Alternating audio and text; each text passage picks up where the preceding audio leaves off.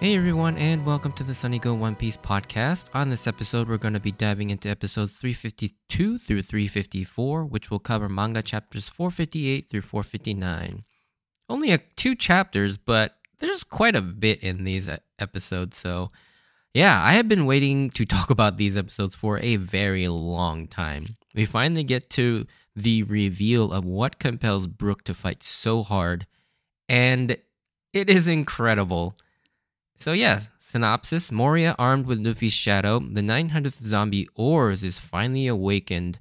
Meanwhile, the Straw Hats regroup on the Sunny to finally learn about Brook's shocking true motivation and promise for wanting to get his shadow back.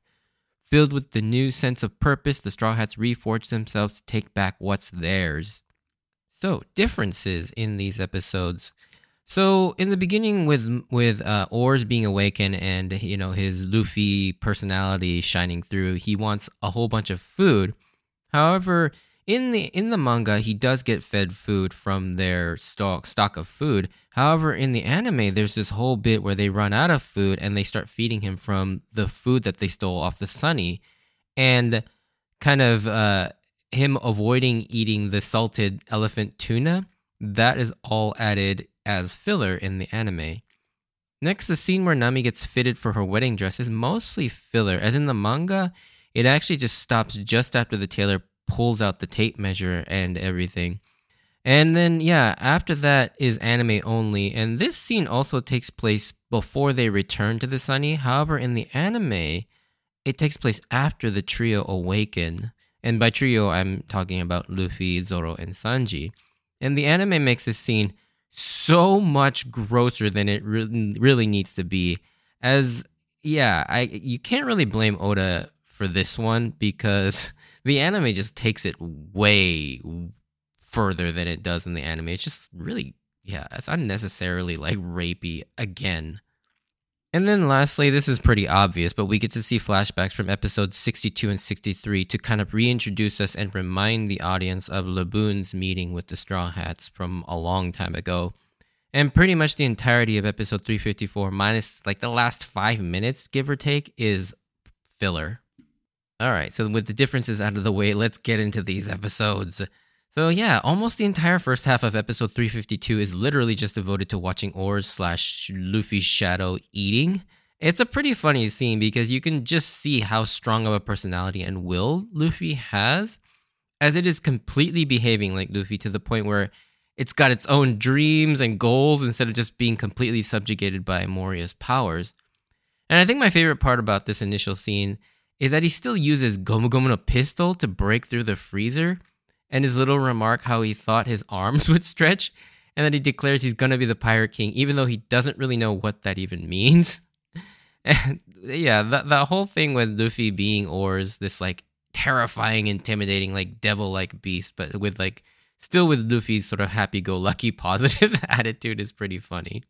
We then finally get to see more of what happened to Brook when he initially tried to get his shadow back, as well as how he came to learn the zombie's true weakness of salt. And it's pretty funny, at least the part where he learns of the weakness. Right when the scene is set up, I already knew exactly where the joke was going, where the zombie mentions one of them ate the salted grilled fish, and that Brook would probably immediately take the fish part to heart. But what caught me off guard was how he just uses this information to waltz right back into Hogback's uh, lab all confident and threaten him with by throwing fish all over the island. and for some reason, I just imagine Brook running around with a sack full of fish, tossing them out left and right to the zombies. then Hogback's confused reaction of, what is that gonna do? Also cracks me up every time.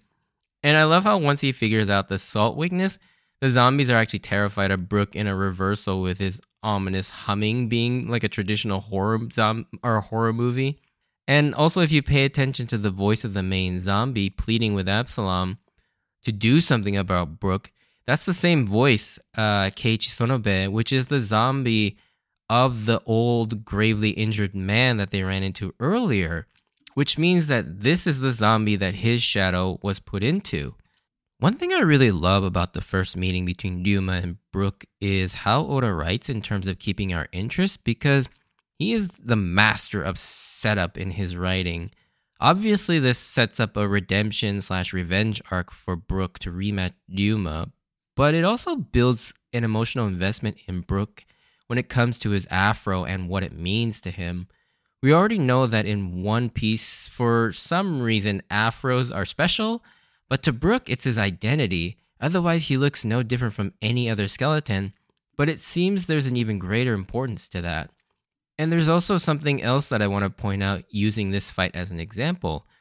Now, One Piece often gets criticized as having bland or lackluster fights compared to many other shonen series like Dragon Ball, Naruto, Bleach, or even newer series like Attack on Titan, and, and such. For, you know, but for One Piece, it's not about the fights themselves or how they're presented. Sure, the fights can be cool, and they are, but Really, One Piece rarely, if ever, have fights just for show. Oda always makes sure to include the fights that are in service of the characters or the stories. And this short flashback fight is a good example of this because the fight itself is pretty bland. But really, this is where we really get to see the seeds of what Brook is all about and what's important to him, which is why this scene, despite the fight itself being pretty below average, I mean, if we're really talking seriously, we're still incredibly interested and invested because we want to learn why that afro is so important to him. And that reason, as we're about to learn in the next episode, is fucking amazing. But before that, the remaining crew make their way back to the Sunny to find the monster trio laid out in humiliating fashion after their shadows were stolen, and they were dumped back on the Sunny after unsuccessful attempts at waking the trio. Usopp takes a very unique approach to leading another one of One Piece's iconic jokes and moments. Usopp shouts out an amalgamation of something all three of them wouldn't be able to resist, and that's the there's a hot master swordswoman with meat. and the fact that Usopp knows all three of them so well that this particular set of words would revive them is freaking genius and hilarious. One thing I that I never really picked up on is the fact that yes, the Straw Hats, like the pig zombie said, they weren't taking this situation seriously enough and let their guard down. As Zoro, upon regaining consciousness, laments the fact that he was careless to have let this happen. But this also goes to show just how much internal responsibility Zoro shoulders on himself to be the protector of the crew. And that's something I've kind of mentioned in the past, but I kind of want to take a little bit of time to actually talk about this. He believes that it is his sole duty to keep the crew and his captain safe, and he failed at this by letting his guard down. And this is a very subtle detail from a tiny piece of dialogue, but a very important one that informs us just how Zoro sees himself and his role on the crew. And this will come to play a much bigger role later on in this arc towards the end. And you know, it's I can't believe I never really noticed this, but Oda is, is so good at laying down small pieces of character development without being very explicit about it. You know, there's never a scene where Zoro or somebody else goes like, "Oh, Zoro's like the protector of the crew," or Zoro uh, like just uh, blatantly mentions that he or he wants to be. It's more so represented in subtle dialogue as well as his actions and reactions to to certain situations and people. And yeah, you know that that character development, you know, often goes unnoticed, but when added up, all those little things become a huge part of his character's development. And of course, there's a fun joke thrown in in where juxtaposed from Zoro's real lament to Luffy's over the top reaction to only having cheese and crackers to eat is pretty funny as well. Another thing that I also really love about this particular scene is looking back at Usopp and Chopper's terrified reaction to learning Moria is a Shichibukai. This may or may not be a little bit spoilery, but it's interesting to me how I view the Shichibukai as a person who's seen sort of the vastness of what the rest of the Grand Line has to offer in the New World. And it just puts the Shichibukai into different perspective for me. So it's it's fun to kind of go back and see this reaction of the Shichibukai, where they are still literally the top dog in terms of like threat level at least this at this point in the series. I'm just to skip all the rapey gross stuff with Nami and get to the moment I've been wanting to talk about for a very long time as this is one of my all-time favorite reveals and moments in the entire series, maybe even in most fiction. Like, this is definitely on par with something that's like hit me pretty hard. So, I will never forget how this made me feel when I first initially read it, and subsequently when I saw this for the first time in the anime as well when it aired. These are the moments that make One Piece stand out because of how amazing it is at long and short form storytelling. So we finally get to hear the continuation of what Franky had asked Brook on the bridge, and it changed his entire view on Brook to the point where I like that even though he's being serious, Franky throws Brook a bone and includes his own bone wordplay, like, you know. So yeah, also like I just did there. That was a bad joke. I should probably cut that later. Uh, anyways, Franky, having lived through some harsh times himself as an outcast, gets right down to it and asks Brook pretty bluntly why he even wants to return to civilization. He's just going to be ostracized and feared by people, unable, you know, being unable to live a decent life because of, well, he looks terrifying as a living zombie or a living skeleton. And I really like this scene because it tells us so much about all three characters in this scene very quickly, too.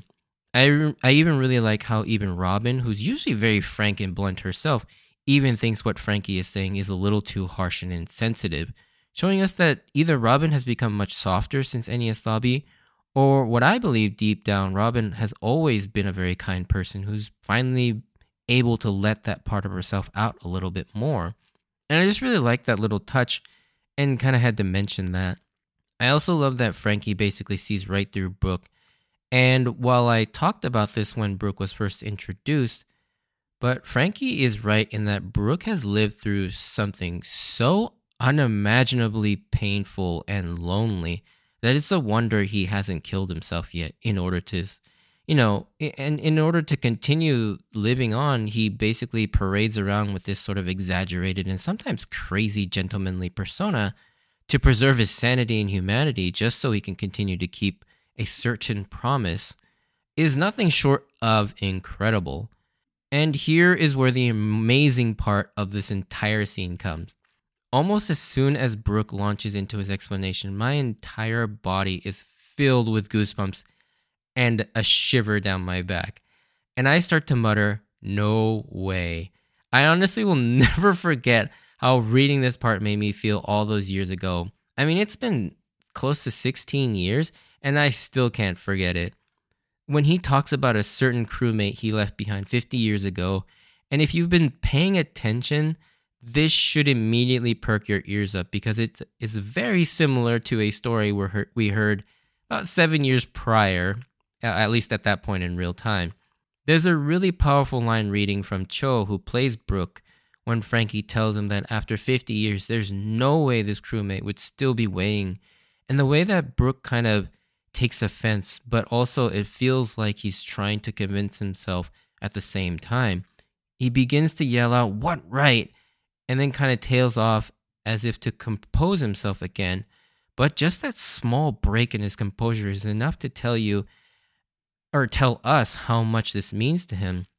This is a nice detail you get only in the anime due to the actors eh, and the writers and their amazing work because this is another one of those moments where the anime is actually superior to the manga and it's so amazingly handled in the anime because you don't you don't get that in the manga like the word bubble doesn't even really accentuate that. It's literally just one straight line read if you read it in the manga at least in the japanese one. Um but yeah you get that extra emphasis uh with with cho's reading of that line as he plays brook. But yeah, that line of what right do I have to decide whether or not he's still waiting? sums it up right there why Brook's conviction has not wavered.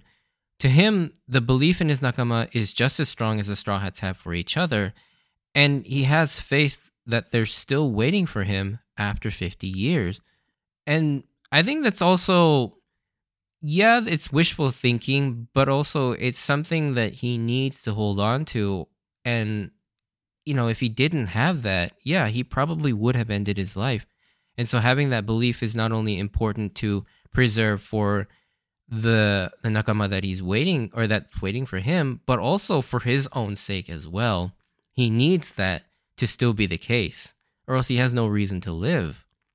Brook's next few lines about how they must feel waiting all this time, how lonely and betrayed they must feel, hits even harder once you know who he's talking about. I mean, seriously, go back and watch this scene over again now that you know who it is he's talking about, and it becomes even more heartbreaking and powerful. And yeah, so on to the identity of this crew member. He then drops a nuke sized bomb on us all and says the name Laboon.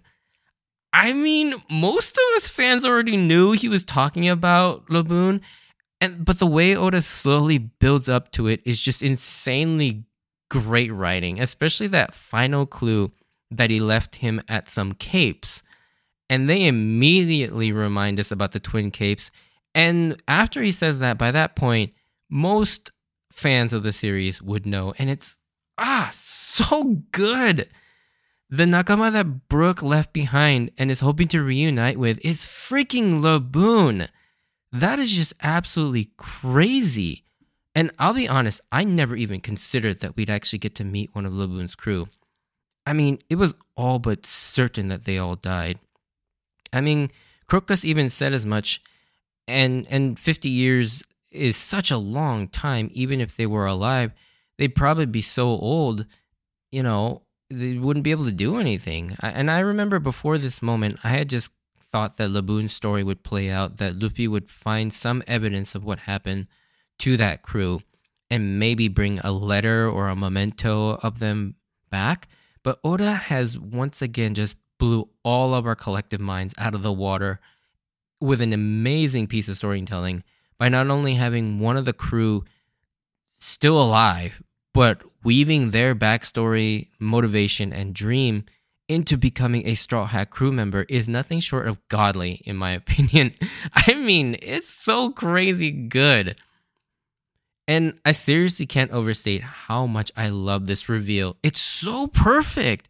Like this moment just gets better and better with the anguish and frustration that Brook has in his voice about how they made a selfish promise and ended up dying where they could no longer reach him with just an I'm sorry we died would just never cut it while also emphatically declaring that once a promise is made, it's a man's duty to keep that promise it's it's incredible and how visually like shook both Franky and Robin are just adds to the intensity of this scene. Now, cut back to the present, and we get the reaction we've all been waiting for from the others who know. Because it was obviously intentional to have this story told to two of the three crew members that weren't there when they met Laboon, but Usopp, Sanji, Zoro, and Luffy obviously still do. And it's just so freaking heartwarming. And by this point, I tear up every time when everything comes together like this because they know Laboon is still waiting. Laboon is still waiting for Brook to return faithfully as ever.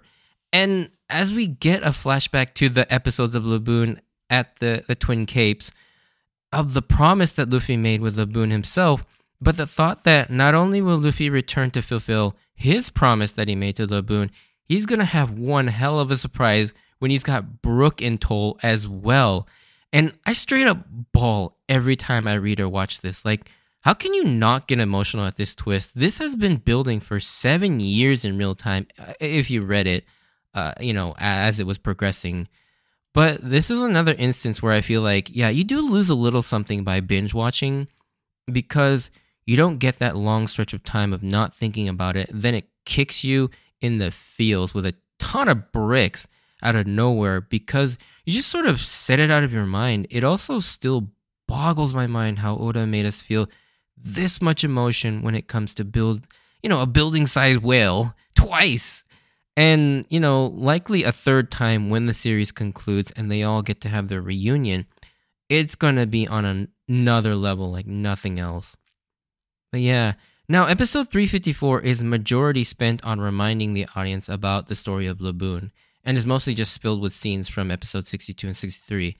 But there are still some awesome moments laced throughout this episode as they all remember Laboon, and I like that that they threw in a reference to one of my favorite gags, the don't, don't, don't gag with Crocus and uh, Zoro and Sanji getting pissed off at him.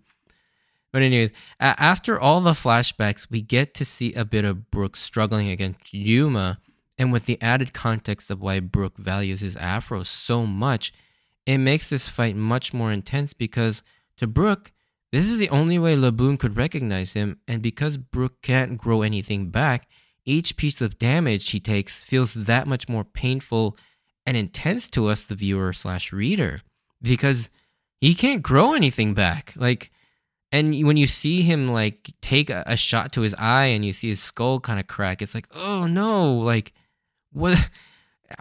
You know, he's going to continue to take damage. Like, is he ever going to be able to recover?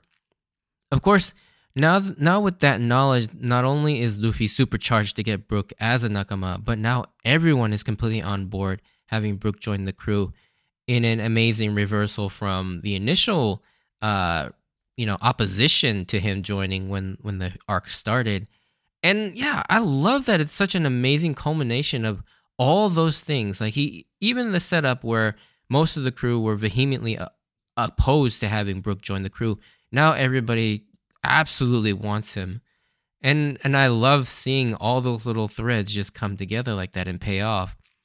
And the cherry on top is the usually cautious Zoro is the first one off the ship ready to help Brook and take everything back, which is an awesome callback to how before Zoro had to be convinced to go into Thriller Bark, but now he's leading the charge. And I love how these sort of storytelling elements come together so freaking well just to get you right in the feels and pumped for Act 3 of Thriller Bark. I think it just the whole thing with Zoro just kind of adds like a an extra dimension to him because you realize he's not just like this sort of like stoic badass meathead. He actually is a softy underneath. Like that story obviously got him emotional enough to want to get his ass off the boat and help Brook as soon as possible. And I'm sure the excitement of taking on a legendary samurai also has something to do with it as well. But it's just really cool to see that Zoro is the first one off the boat. One other last little side note that I wanted to mention about this whole part is how Luffy actually refers to Brook by his real name instead of some nickname like Skeleton Guy or something like that, how he usually does with random people he meets. And I know this isn't something new, but by now there's sort of a pattern that you begin to see that Luffy will refer to people by their real names to indicate that he has let them kind of into his sort of inner circle. And it's not exclusive to potential crew members either it doesn't have to do with respect or liking necessarily because there are plenty of people he likes and respects that he still refers to by nicknames like Genzo as, he refers to him as the the pinwheel guy, Igaram with the Chikuwa uh, man, and then Gan Fall is like the Sky Knight, and Iceberg, you know, Ice No Sang or Ice Old Man. But then there are people he gets one step closer to in terms of relationships like with Koby, like he always called Koby by his real name, Johnny and Yosaku and Baratie in Arlong Park, as well as Aisa in in Skypiea. Like these people, for you know, this group, Luffy for some reason gains an extra level of attachment to, and actually calls these people by their real names. And it's always fun and interesting to see who Luffy chooses to refer by their real names, as well as those who he decides to call them by basically their nicknames.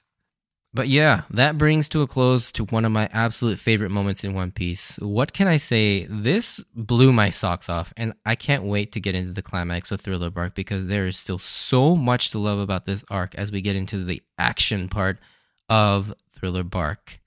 But, anyways, if you did enjoy this, send me a like or comment, and if you want to join me on this journey of rewatching One Piece, Please consider subscribing. Check out my Instagram and Twitter account at SunnyGo Podcast if you want updates of when I post new episodes and to see some pictures of my manga collection. I've also been streaming on Twitch mm, semi regularly. If you want to come chat or watch me play games, I'd be happy to see you at twitch.tv slash sunny underscore underscore go. That's sunny two underscores and go. As always, I wanted to thank you for taking the time out to listen to my podcast. I just have a very, very tiny thing I wanted to mention in the spoiler section. It's not even really worth it. But um, if you're not interested in that, stay safe out there, and I hope to see you in the next episode. Bye.